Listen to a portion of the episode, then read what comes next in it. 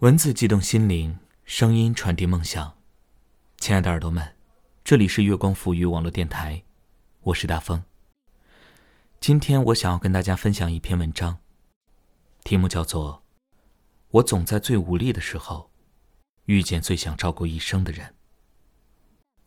来自艾斯的星期天。再次翻看了小满的朋友圈，一三年底他发过一条。我的人生目标就是混吃等死，终极人生目标就是被一个富婆包养，然后混吃等死。就是这样一个游手好闲的人，今年年初，却死于过劳死。我和小满是邻居，同岁，他人很机灵，但小学时分数就已经考不及格了。不过他没好胜心，依旧不爱学。后来试卷上。再也没见到过对号。我第一次见识大型游戏也还是在他家，好像是传奇。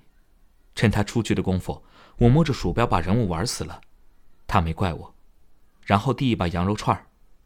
星期天，快吃吧。后来因为成绩问题，初高中我俩都没在一个学校，偶尔听到他的消息还是在我妈嘴里。小满没考上高中。他爸托了好多关系才把他弄进去，这孩子太不成器了。哎，我前几天看见小满的妈了，她说小满现在在网吧呀，一待就是一个星期，除了玩游戏，其他啥都不会干。一二年夏天，天气热得让人发燥，高考迫在眉睫，最后一个月高考冲刺时，许久不见的小满突然出现在我面前。几年前脏兮兮的小男孩，现在五官长开了。竟然莫名的清秀。他说他老爸帮他找了高考的替考，因为他现在连乘法和除法都不会了，在考场上只能考出屎。然后我们交换联系方式，逃课陪他出去玩。走到一个烧烤摊他要了一大把羊肉，师傅烤好后他递给我，星期天，快吃吧。一三年，我已经上了大一，小满替考出了问题。最终还是成了无业游民。我们每见一面，他的废柴程度就加深一点。他常说：“星期天啊，你赶紧出人头地，带我飞啊，包吃包玩就行。”我是要求不高。直到一三年底，他还喜欢这么说。后来，他不知在哪认识了一个女孩，从不见他对什么事情来兴致，唯独遇见这个姑娘，她神采奕奕的样子。终于符合了他朝气的年纪。他发消息跟我说，他要去广州了。反正自己这么废，家里也容不下他，不如去外地打个工，泡个妞。我表示赞成。不过本以为他去约一炮就会回来的，因为他从小就不靠谱，对任何事情都不上心。结果，他真的留下了。找工作的小满四处碰壁，要文凭没文凭，要经验没经验。但一想到家里还有个姑娘要养活，于是他厚着脸皮拍了包工头的肩膀。早八点到晚八点，每天在工地干足十二个小时。小满对女朋友很是疼爱，什么好的都要给她，自己每个月留三百块钱饭钱，其余的上交。他长得清秀，却是个糙人。有了女朋友之后，他不止一次的跟我透露过焦虑，大概意思就是。我总在最无力的时候，遇到最想照顾一生的人。上一次的这么焦虑，还是我问他十除以三等于几的时候。你们知道的，那个答案是除不尽。就像他的压力一样，除不尽。后来，他干脆每天晚上八点下班之后回家陪陪女朋友，哄到她睡觉，再去上后半夜的网管班他说：“网吧后半夜基本没事儿，可以休息，又可以拿钱，每个月足足多出两千五百块。前二十年没感受过压力和焦虑的他，这两年饱受煎熬。其实姑娘也不想让他这么拼，但他就是执意要做。他说想给他更好的生活，想让他住好房子，想让他开上车。他后悔，自己在一无所有的时候遇见他。”因为他想给的，都给不了。这种焦虑一直伴随他很久，从天亮到入睡。此前他从未考虑过未来，但现在，他闭上眼，全是对未来的憧憬。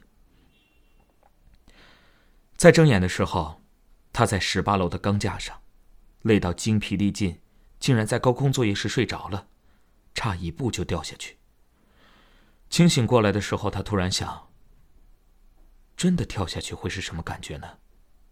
房价的压力没了，对人生的怀疑没了，他的亏欠感也没了。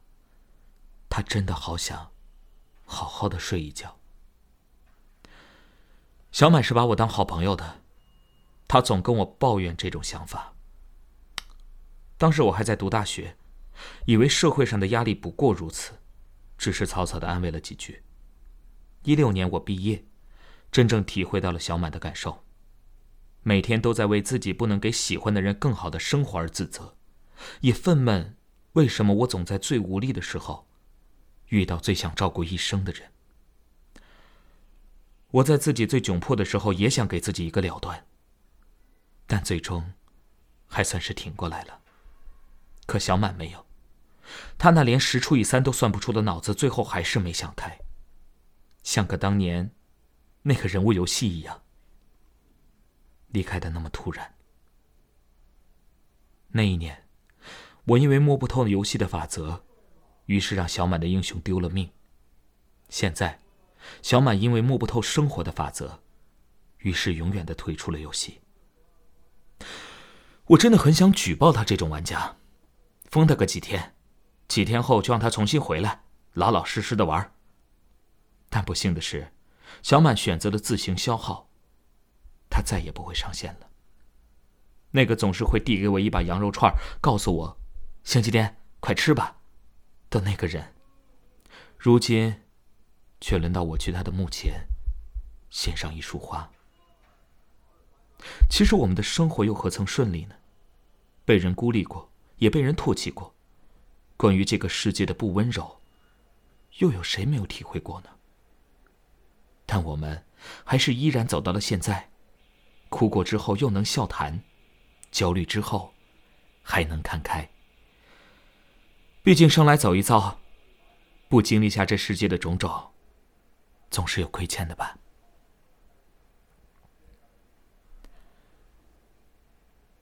今天呢，就分享到这里。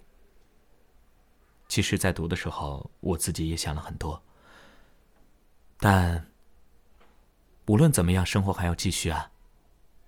我们是伤心过、痛苦过、跌倒过、受过挫折，甚至不想再继续走下去。但我希望，听到这段话的每一个人，都能够睁开眼睛。笑着面对明天。晚安，耳朵们。